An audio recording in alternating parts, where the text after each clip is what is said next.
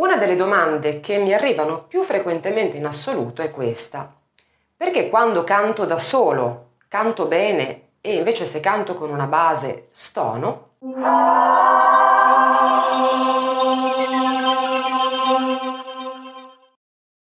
Quando si canta bisognerebbe sempre tenere presente che la voce deve andare insieme alla musica, non sono due cose separate, non sono due cose avulse, sono parte integrante insieme e congiunta di una canzone. Quindi la voce interpreta la linea melodica di una canzone e tutto il resto, tutti gli altri strumenti rappresentano poi l'armonia, l'accompagnamento, insomma è un tutt'uno, dovrebbe essere un tutt'uno. Quando si canta da soli, quindi quando si canta senza un accompagnamento musicale, a cappella come si dice, non si hanno riferimenti. Cosa vuol dire? Che non si hanno eh, schemi, non si hanno costrizioni. La musica ha delle regole, delle regole che sono dettate dal ritmo intanto, quindi dal tempo, c'è un tempo ben definito su una canzone, e eh, delle regole che sono dettate dall'armonia, quindi dall'insieme delle note che compongono quella determinata canzone, e la voce non può prescindere da queste regole, cioè non può fare qualche cosa eh, a caso, deve per forza adeguarsi a quello che è l'accompagnamento musicale. Cantando da soli non si hanno questi riferimenti, mancano e quindi la maggior parte delle volte cosa succede? Che noi abbiamo memorizzato la melodia di una canzone, quindi la voce, il canto principale di una canzone, e nel momento in cui andiamo a cantarlo, a canticchiarla eh, senza un accompagnamento e senza una base, automaticamente tendiamo ad adattarla a quella che è la nostra necessità o la nostra capacità vocale.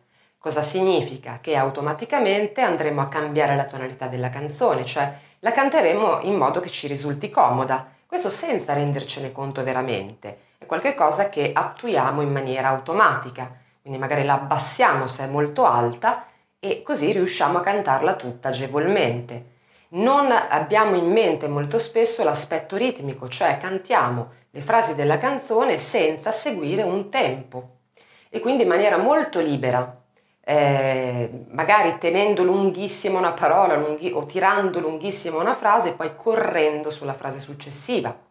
Manchiamo di schema eh, armonico, per cui è facile che mentre si canta una canzone si cambia addirittura tonalità, per cui noi cominciamo con una tonalità, quindi con certe note, poi nel momento in cui la canzone cambia, si sviluppa magari sul ritornello e il ritornello in questione è alto, cosa facciamo? La abbassiamo, quindi cambiamo la tonalità.